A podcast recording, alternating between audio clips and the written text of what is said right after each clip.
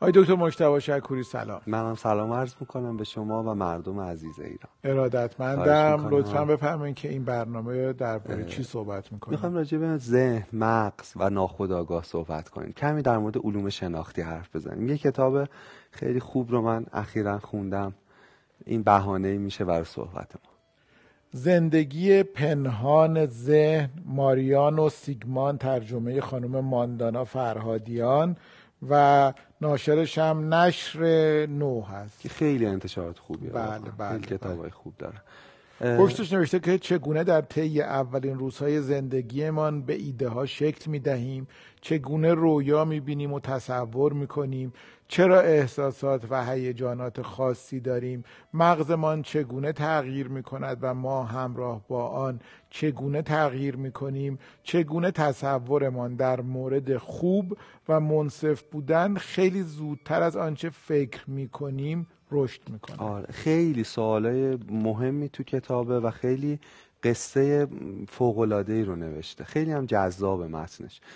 من البته همه توضیحاتی که میدم تو کتاب نیست. در واقع از بخشیش استفاده می‌کنم برای اینکه بحثمون در واقع پیش بره.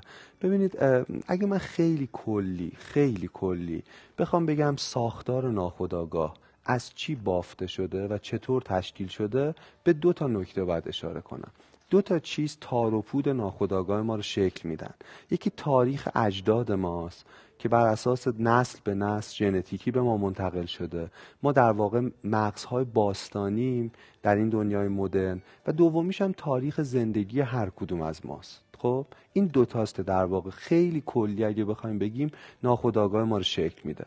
در مورد تاریخ اجداد ما بگم که همه اتفاقات و داستانهایی که برای اجداد ما نسل به نسل در طی صدها هزار سال افتاده در ما وجود داره. و بسیاری از عکس ما توی جهان همون عکس باستانیه. مثلا آدم وقتی میترسن خیلی واکنششون ناخودآگاهه. چون ترس یعنی تهدید دیگه. ناخودآگاه خودش پشت فرمون میشینه یه سری کارا رو انجام میده. یکیش اینه که ما وقتی میترسیم همیشه گفتم یه بارم تو این برنامه که موهای تنمون سیخ میشه. می‌دونید چرا؟ چون در گذشته اجداد ما خیلی از ما پرموتر بودن. تو شرایط خطر این همه موی تن این صدها میلیون تار مو و عضلش موها رو برانگیخته می‌کردن که حجیمتر به نظر برسن ترسناکتر و بزرگتر به نظر برسن. تو سال در واقع 1398 این کمکی نمی‌کنه ولی یکی از اون پژواک هایی که از گذشته در ما وجود داره. باز موقع ترسیدن ما خیلی وقتا بیهوش میشیم. اگه آستانه مشخصی رو رد کنیم این هم یه رفتار باستانیه. مثلا اجداد ما دو تا دشمن خیلی سمج داشتن یکی خرس ها یکی مارها. و اینا یه اخلاق خوبی که داشتن اینه که اگه گرسنه نبودن خیلی گرسنه نبودن با مرده ها کاری نداشتن. اجداد ما وقتی شرایط رو غیر قابل مذاکره می‌دیدن با یه خرس یا با یه مار سیستمشون آف می‌شد خاموش می‌شد برای اینکه شاید تو معده یه خرس از خواب بیدار نشن. اما الان در یه شهربازی مدرن در سال 2020 روی ترن هوایی وقتی از یه آستانه بیشتر میترسیم همین رفتار رو نشون میدیم. یعنی بیهوش میشیم تو ترس. خیلی چیزا. اینکه نفسمون بند میاد اینکه داریم تو خونه کاری می‌کنیم یهو یه صدایی رو میشنویم تنهاییم و یه لحظه اینجوری میشیم. این هم باستانیه. چون دلیلش اینه که یعنی خطری هست دیگه. وقتی یه ببر دندان شمشیری از پشت بوتا حرکت می‌کرده اجداد ما ناگهان حتی تنفس رو نفس رو محبوس می‌کردن که صدای اضافه تولید نکنن شاید خطر بتونه بگذره. می‌دونین چی می‌خوام بگم؟ می‌خوام بگم همه تاریخ بشر امروز پژواک داره در ما. اینجا اقتصاد رفتاری خودش رو نشون میده که ما تو فصل گذشته کتاب باز بر اساس آثار دانیل کالمن ریچارد تیلر خیلی راجبش حرف زدیم. یا حتی تو همین فصل خطای اکثریت اینکه این رفتارهای باستانی کجا باعث خطا میشه. اما نکته بعدی اینه که تاریخ زندگی هر کدوم از ما موثره. شرایط ما تربیت ما نوع زندگی ما. یه آزمایش جالبی سال 2006 انجام شد اونو تعریف کنم. یه عصب شناسی شروع کرد از یه سری مجرمان در واقع خیلی خطرناک مثل قاتلان زنجیره‌ای اسکن مغزی گرفت. بهش میگن پت اسکن این اسکن رو گرفت گرفت گرفت. اینا ولی اسم نداشتن. برای اینکه محرمانه بودن آزمایش حفظ شه و همش نشون می‌داد که در واقع پشت پیشانی اون قسمت جلویی مغز که برای کنترل هیجانات احساسات و خشمه تو اینا درست کار نمی‌کنه. داشت اینا رو بررسی می‌کرد و بعد یه مدتی بعد از یه سری آدم معمولی هم این اسکن رو گرفت. دید یکی از این اسکن ها خیلی شبیه قاتلین زنجیره شبیه اون آدمای خطرناکه. بعد رفت به دفتر دانشگاه مراجعه کرد که اطلاعات اون آدم رو در بیاره. چون فکر کرد شاید خطرناکه. برای خانوادهش دوستانشون آدما. و یه چیز خیلی عجیب فهمید. دینی اسکن مغز خودشه. خود اون دانشمند که از خودش یه جایی تو این فرآیند اسکن گرفته بوده در واقع قسمت پشت پیشانیش دچار همون اختلالی بوده که قاتلان خطرناک داشتن. این واقعی آره آره. بعد شروع کرد یه شوک بود براش. اسمش ج... اسم اسمش جیمز دقیقا چیز برنامه بعدی چک می‌کنم. اسمش رو دقیقا فراموش ولی آره کاملا واقعیه. بعد از دوستاش پرسید آیا رفتارهای من مثلا عجیبه یا نه؟ خیلی چیز عجیبی نمی‌گفتن. و بعد چیزی که فهمید بود که زندگی او و مادر مهربانی که او داشته و حمایتی که عزیزان خانوادش ازش می‌کردن باعث شده بوده آن چیزی که به صورت خطر تو ذهنش مغزش وجود داره هرگز فعال نشه. یعنی بهترین مثال از این که قصه زندگی ما و تاریخ زندگی هر کدوم از ما در واقع چطور می‌تونه اون هم ویرایش کنه. حتی ایرادات ما رو. می‌دونید باز بریم جلوتر. یه چیز مهمی که کتاب با, با اون در مورد اونم زیاد بحث می‌کنه در مورد یادگیری زبانه. بچه ها چطور زبان یاد می‌گیرن؟ و این زبان چه اثری رو آگاهی ما رو شناخت ما از خودمون و از جهان داره؟ خب مهمترین زبان شناس به نظرم آقای چامسکیه. خیلی نظریه مهمی داره. چامسکی چیز مهمی که گفت این بود که ساختار همه زبانها با هم مشترکه. یعنی همشون یک استراکچر و یک ساختار مشابه دارن. زبان فرانسوی با ژاپنی با همه. دایره اسواتشون هم حتی مشترکه. اما سوال مهم اینه که نوزادان بچه ها چطور زبان یاد می‌گیرن؟ چیزی که تو کتاب بهش اعزام می‌کنه اینه که اونها یک غریزه ذاتی راجع به آموختن زبان دارن. خب؟ یعنی یک ساخته. یعنی ما لوح سفید نیستیم. یه سری ویژگی ها یه سری چیزهای بالقوه داریم. و این کمک می‌کنه که نوزادان زبان یاد بگیرن.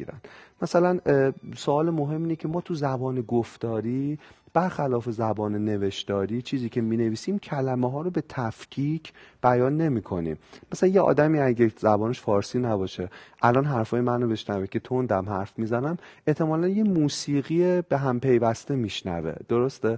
تو نوشتاره که کلمه ها جدا جدان. نوزادا این موسیقی به هم پیوسته رو چطور تفکیک می‌کنن؟ چطور میشکننش؟ و کلمات رو تشخیص میدن و به کار می‌برن. چیزی که فهمیدن اینه که بر اساس یادگیری آماری این کارو می‌کنن. یعنی مثلا می‌بینن توی موقعیتی که آدما به هم می‌رسن آدم بزرگا میگن سلام.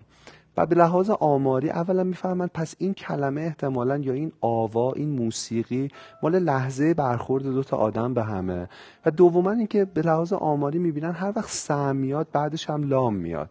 و اینجا می‌فهمند که پس این سلام یه کلمه مجزاست و کلمه بعدی مجز. یعنی انقدر که میشنون مغز به لحاظ آماریه که کلمات رو تفکیک می‌کنه تشخیص میده و از کجا می‌فهمه که معنیشون چیه؟ از موقعیت هایی که اون کلمات استفاده میشه.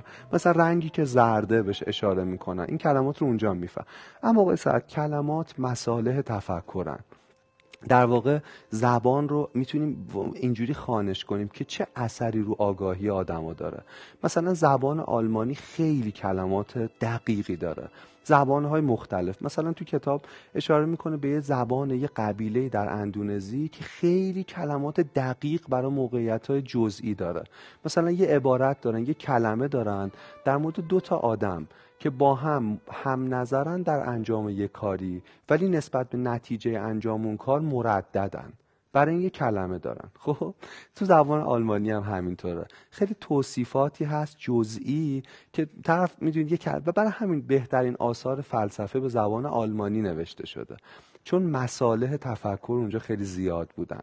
یعنی نیچه یعنی کانت یعنی شوپنهاور یعنی هگل یعنی یعنی ویتکنشتاین یعنی همه اینا یه مسالهی داشتن که می‌تونستن توصیف بهتری از اون مفاهیم تو ذهنشون انجام بدن. اسکیموها دوازده نوع کلمه برای برف دارن. دوازده جور ما برف رو فقط می‌شناسیم میگیم برفه ولی و این فقط این نیست که دوازده جور برفه اصلا یه آگاهی می‌دونید یه جور دیگه نسبت به جهان دارن. روزها در مورد رنگ اینطوری مثلا ما میگیم آبی روشن آبی تیره. تو جفتش آبیه. ولی روزها کلمات کاملا جدایی رو به انواع آبی اختصاص میدن. مثلا آبی روشن گلوبویه. یا مثلا آبی سیر سینیه. دو تا کلمه مخت و درکشون از انواع آبی انقدر تفکیک داره که مثل درک ما از رنگ زرد و مثلا آبیه. انقدر فرق می‌کنه. و حالا جلوتر توضیح میدم که چه اثری تو آگاهی آدما می‌تونه داشته باشه. چی می‌خوام بگم آقای صد می‌خوام بگم کلمات قدرت جادویی دارن و زبان همینطور. یه آزمایش انجام شده. یه سری آدم رو آوردن. به یه سریشون یه سری کلمات راجع به پیری گفتن. مثل مثلا درد پا. مثل خستگی مثل فرتوت بودن مثل موهای سفید. این این کلمات رو خوندن. بعد از اتاق آزمایش که اومدن بیرون یه راهروی رو بعد طی کردن بدون اینکه بدونن یه نفر زمانی که اینا دارن این راه رو رو طی می‌کنن اندازه گرفته. به سری کلماتی راجع به پیری گفتن از این راه رو رفتن. یه سری هم کلمات خونسا گفتن. اونا هم رفتن. اندازه دیدن همه آدم هایی که کلماتی مثل پیری مثل این اینا رو تجربه کردن طی مسیرشون به شکل خیلی معناداری آهسته تره و کنتره. یعنی می‌خوام بگم اثر اون کلمات که در مورد پیری رو اون آدما اینقدر می‌تونه نمود داشته باشه. کلمات مصالح تفکرن و تفکر می‌تونید پایه احساسه. باز باز جلوتر بگم. یعنی می‌خوام بگم باز من توی پژوهشی خودم کردم. دیدم مثلا تو طبقات محروم مثل بچه های کار یه چیزی که اونجا وجود داره فقر کلمه است. غیر از فقر مادی و مالی و امکاناتی که ندارن و باید رسیدگی کرد بهشون تجربه می‌کنن اونها کلمات کمی هم میشنون و کلمات کمی هم دارن. می‌دونید این هم نکته مهمیه یعنی فقر کلمه. باز و ابزار اندیشیدن و تفکر به این ترتیب براشون کمتر کمتره. برای همین شاید نتونن. اگه ما مداخله نکنیم به نفع اونا یعنی آموزش رو براشون فراهم نکنیم. اگه یعنی می‌خوام بگم کتاب قصه دادن به کودک کار در کنار همه کمک های دیگه که بهش می‌کنیم خیلی کار مهمیه. خیلی. چون اون کتاب قصه به اون بچه کلمات جدید میده و کلمات جدید فکرش رو وسعت میده. مرزهای سرزمین فکرش رو گسترده می‌کنه و کمک می‌کنه شاید اون بتونه در واقع خودش رو نجات بده از اون و ضمن اینکه میگم نیازهای اولیه هم خیلی مسئله مهمیه.